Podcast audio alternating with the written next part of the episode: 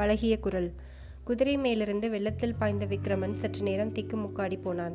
படுவேகமாக உருண்டு புரண்டு அலையெறிந்து வந்த காட்டாற்று வெள்ளம் விக்ரமனையும் உருட்டி புரட்டி தள்ளியது. உறுதியுடன் பல்லை கடித்து கொண்டு விக்ரமன் தன்னுடைய பூரண பலத்துடன் சமாளித்து தண்ணீர் மட்டத்திற்கு வந்தான். பின்னர் வெள்ளத்தின் போக்கை அனுசரித்து நீந்த தொடங்கினான். கொஞ்சம் நிதானமாக சுற்றுமுற்றும் பார்த்தபோது இரு கரையும் ஏறக்குறைய சமதூரத்தில் இருப்பதாக தோன்றியது. எனவே வந்த வழி திரும்புவதைக் காட்டிலும் அக்கறைக்கு போய்விடுவதே நல்லது என்று தீர்மானித்துக் கொண்டு எதிர்ப்புறம் நோக்கி சென்றான். ஆற்றின் நேர்குறுக்கே அந்த வேகமான வெள்ளத்தில் நீந்துவதென்பது இயலாத காரியமாதலால் அக்கறையில் கொஞ்ச தூரத்தில் கீழ் திசையிலே காணப்பட்ட ஒரு அரச மரத்தை குறிவைத்து நீந்தத் தொடங்கினான். சட்டென்று குதிரையின் ஞாபகம் வந்தது.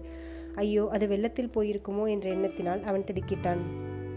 திரும்பி பார்த்தபோது வெகு தூரத்தில் தான் ஆற்றில் இறங்கிய இடத்திற்கே குதிரை வெள்ளத்துடன் போராடி கொண்டிருப்பதை பார்த்தான். நல்ல வேளை குல குதிரையாவது பிழைத்ததே என்று அவனுக்கு சற்று ஆறுதல் உண்டாயிற்று. ஏனெனில் தான் தப்பி கரையேறலாம் என்ற ஆசை அவனுக்கு வர வர குறைந்து வந்தது.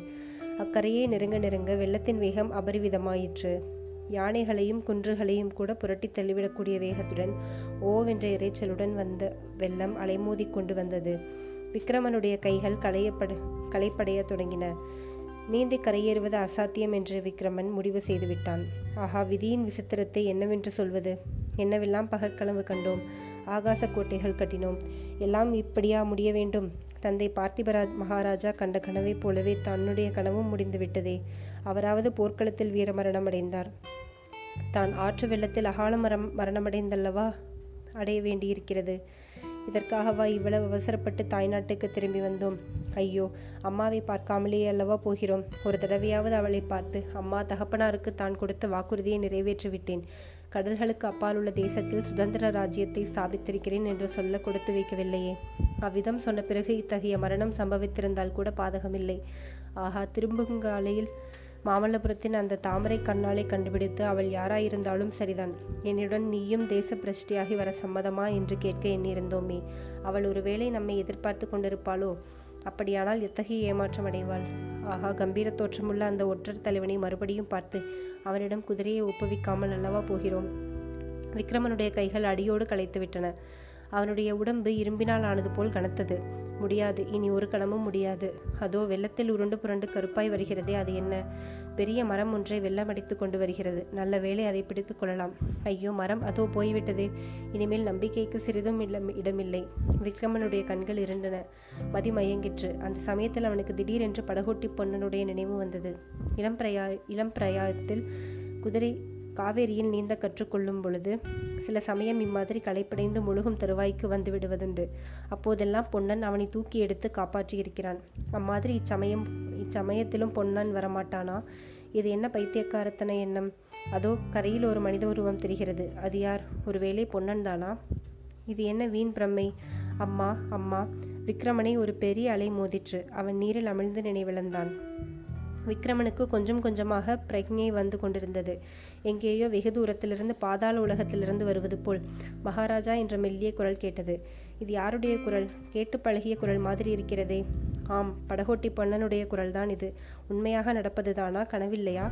பிரம்மை இல்லையா கடைசியாக காட்டாற்று வெள்ளத்தில் தான் இறங்கியதும் நீந்தி கை கலைந்து நீரில் மூழ்கியதும் விக்ரமக்கு விக்ரமனுக்கு நினைவு வந்தன. ஒருவேளை இது மரணத்திற்கு பிறகு மறு உலகத்தில் கேட்கும் குரலா? இதுவரையில் விக்ரமனுடைய கண்கள் முழு மூடியிருந்தன. இப்போது ஒரு பெரும் பிரயத்தனம் செய்து பார்த்தான். ஆமாம் படகோட்டி பொன்னனுடைய முகம்தான் அது. மழையில் நனைந்து வெள்ளத்தில் மூழ்கி எழுந்திருந்த பொன்னனுடைய தேகம் முழுவதும் தண்ணீர் சொட்டி கொண்டிருந்தது. போதாதற்கு அவனுடைய கண்களிலிருந்து நீர் பெருகி வழிந்து கொண்டிருந்தது. பொன்னா நீதானா? இதெல்லாம் நிஜமா? அல்லது கனவா? என்றான் விக்ரமன். மகாராஜா நானும் அதையேதான் கேட்க இருந்தேன் நிஜமாக நீங்கள்தானா? அல்லது அல்லது இது கனவா? பிரம்மையா நிஜமாக விக்ரம மகாராஜாவையா நான் வெள்ளத்திலிருந்து கரையேற்றினேன். உயிர் பிழைத்து கண் விழித்து என்னுடன் பேசுவது நீங்கள்தானா? ஒன்றுமே நம்ப முடியவில்லையே. ஆஹா வள்ளி மட்டும் இங்கே இச்சமயம் இருந்திருந்தாளானால் ஆற்றங்கரை அரசமரத்தடியில் ஒரு பெரிய வேரின் மேல் பொன்னன் உட்கார்ந்திருந்தான். அவருடைய மடியின் மீது விக்ரமனுடைய தலை இருந்தது. மழை நின்று சிறு தூரல் போட்டு கொண்டிருந்தது. குளிர்ந்த வாடை வீசிற்று. இரவு சமீபத்து கொண்டிருந்தபடியால் நாலாபுறமும் இருள் அடர்ந்து வந்தது. விக்ரமன் சட்டென்று எழுந்து உட்கார்ந்தான். பொன்னா நான் தான் விக்ரமன் தான் ஒரு அதிசயத்தை கேள். வெள்ளத்தில் முழுகும் போது நான் உன்னை நினைத்து கொண்டேன் தெரியுமா? கடைசியாக உன்னைத்தான் நினைத்து கொண்டேன். காவேரி நதியில் நான் நீந்த கற்றுக்கொண்ட போது என் கை சளைத்து கண்ணீரில் முழுகப் போகும் தருணத்தில் எத்தனை தடவை நீ என்னை எடுத்து படகில் ஏற்றி விட்டிருக்கிறாய் அது எனக்கு நினைவுக்கு வந்தது. இந்த சமயத்திலும் நீ வரக்கூடாதா என்று நினைத்தேன். கரையிலே ஒரு மனித உருவத்தை பார்த்தேன். ஒருவேளை நீதானோ என்றும் எண்ணினேன். இருக்காது இது பிரம்மை என்றும் எண்ணிக்கொண்டே தண்ணீரில் மூழ்கினேன். நிஜமாக நீயாகவே இருந்து விட்டாயே? என்ன அற்புதம். அவ்வளவு சரியான சமயத்தில் நீ எப்படி இங்கு வந்து சேர்ந்தாய்? என்றான். எனக்கும் அப்படித்தான் ஆச்சரியமாயிருக்கிறது மகாராஜா. அதோ பாருங்கள் அந்த மண்டபத்தை என்று பொன்னன் சுட்டிக்காட்டினான். சற்று தூரத்தில் ஒரு சிறு மண்டபம் காணப்பட்டது. பெருமழை பிடித்து கொண்ட போது நான் அந்த மண்டபத்தில் ஒதுங்கியிருந்தேன். ஆற்றில் வெள்ளம் பிரமாதமாய் பெருகும் காட்சியை பார்த்து கொண்டு நின்றேன். அப்போது அக்கரையில் குதிரை மேல் யாரோ வருவது தெரிந்தது. ஆற்றில் இப்போது இறங்கினால் ஆபத்தாயிற்றே என்று நான் எண்ணிக்கொண்டிருக்கும் போதே நீங்கள் மலமளவென்று இறங்கிவிட்டீர்கள். ஆனால் அப்போது நீங்கள் என்ன என்று எனக்கு தெரியாது. குதிரை மேலிருந்து வெள்ளத்தில் குதிப்பதையும் நீந்தி இக்கரைக்கு வர முயற்சிப்பதையும் பார்த்து இவ்விடத்திற்கு வந்தேன். நீங்கள் கை சலைத்து முழுகுவதை பார்த்துவிட்டு தண்ணீரில் குதித்தேன். மகாராஜா அந்த சமயம் சொல்ல வெட்கமாயிருக்கிறது. இந்த பெரும் வெள்ளத்தில் நாமும் போய்விட்டால் என்ன செய்கிறது என்று கொஞ்சம் யோசனை உண்டாயிற்று. நல்ல வேளையாக அந்த யோசனையை உதறி தள்ளிவிட்டு குதித்தேன். அப்படி குதிக்காமல் இருந்தால் ஐயோ என்று பொன்னன் கண்களை மூடிக்கொண்டான். அவன் உடம்பு விடவிடவென்று நடுங்கிற்று. பொன்னா அதை ஏன் இப்பொழுது நினைக்கிறாய்? நமது குலதெய்வமான முருகக் கடவுள்தான் இந்த சமயத்தில் எனக்கு அவ்வளவு துணிச்சலை கொடுத்தார். இல்லை இல்லை. காலஞ்சென்ற பார்த்திப மகாராஜா தான் தோன்றா துணையாயிருந்து ஆபத்து வரும் சமயங்களிலெல்லாம் என்னை காப்பாற்றி வருகிறார். இருக்கட்டும் பொன்னா என்னவெல்லாமோ பேசிக்கொண்டிருக்கிறேன் மகாராணி சௌக்கியமா என்று ஆவலுடன் கேட்டான் விக்ரமன். மகாராணி என்றதும் பொன்னன் திடீரென்று கண்களை கைகளால் புத்தி கொண்டு விம்மத் தொடங்கினான். இதை பார்த்ததும் விக்ரமனுக்கு ஏற்பட்ட நெஞ்சு துடிப்பை விவரிப்பது இயலாத காரியம். ஐயோ பொன்னா என்ன விபத்து நேர்ந்துவிட்டது? மகாராணி இறந்து விட்டாரா என்று பதைபதைப்புடன் கேட்டான். அப்பொழுது பொன்னன் இல்லை மகாராஜா இல்லை. மகாராணி எங்கேயோ உயிரோடு தான் இருக்கிறார். ஆனால் எங்கே என்றுதான் தெரியவில்லை என்றான்.